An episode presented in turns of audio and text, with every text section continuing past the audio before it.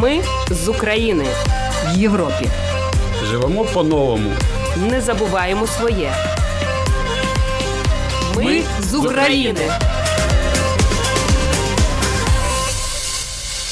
Добрий вечір. В ефірі програма Ми з України. Це програма для тих, хто приїхав до Латвії з України внаслідок російської агресії. Слухайте нас кожної п'ятниці о 20 годині 15 хвилин.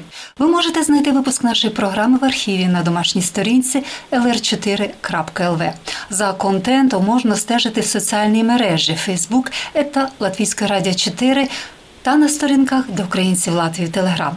Історії українців, які зараз проживають в Латвії та інших країнах Європи, важливі соціальні питання та інтеграція в латвійське суспільство, коментарі фахівців та поради психолога, а також інформація про культурні та спортивні події. Все це в програмі Ми з України, яку веде Людмила Пилип. Ми з України. Музика не потребує перекладача і єднає. Про це черговий раз засвідчив благодійний концерт військових ансамблів Латвії та України в Ризі. Оркестр Генерального управління Національної гвардії України та квартет кларнетів штабу Національних збройних сил Латвії Квадро Диференте зіграли 17 жовтня разом на благодійному концерті у Латвійському військовому музеї.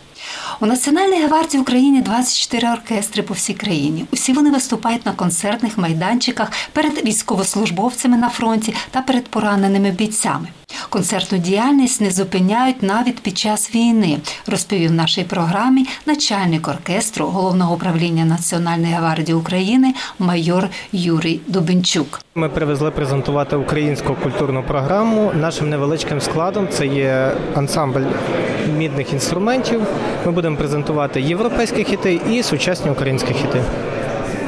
Військовий оркестр презентує хіти українські в військовий час. Ну це лунає так. Розкажіть, будь ласка, ні, я не проти того, я тільки за, але все-таки якось так лунає дуже ну навіть інтригуюче. Справа в тому, що військовий колектив, такий як оркестр, він є специфічний в своїй сфері діяльності, оскільки він повинен виконувати свою функцію як військовий оркестр, тобто це урочисті події, зустрічі іноземних делегацій, урочисті заходи з командуванням військ. Але ж, попри це все, це залишається також творчий колектив, який працює в напрямку культурно-просвітницької діяльності, і саме презентацію українських хітів хітів класики, світових хітів джазу. Це є, скажімо так, друга складова діяльності оркестру. Ми обрали напрямок сучасної української музики для того, щоб людям була саме цікава такий вид діяльності. Сучасна українська академічна, естрадна, Ні, це, джазова. Це виключно сучасна популярна музика, тобто сучасна естрадна музика. Але ж, попри це все, є традиційні пісні повстанського характеру в плані це повстанські пісні в сучасній обробці, або ж, допустимо, народні мотиви зроблені в сучасних аранжуваннях. Ну, програма дуже цікава. Детальніше, я думаю, ви вгадаєте українські мелодії на слух. Це безумовно. Скажіть, будь ласка, сьогодні ситуація в Україні, ну це війна, повномасштабна війна. І є вже такий напрямок, як військова, сучасна військова пісня. А чи буде у вашому репертуарі щось таке, чи є?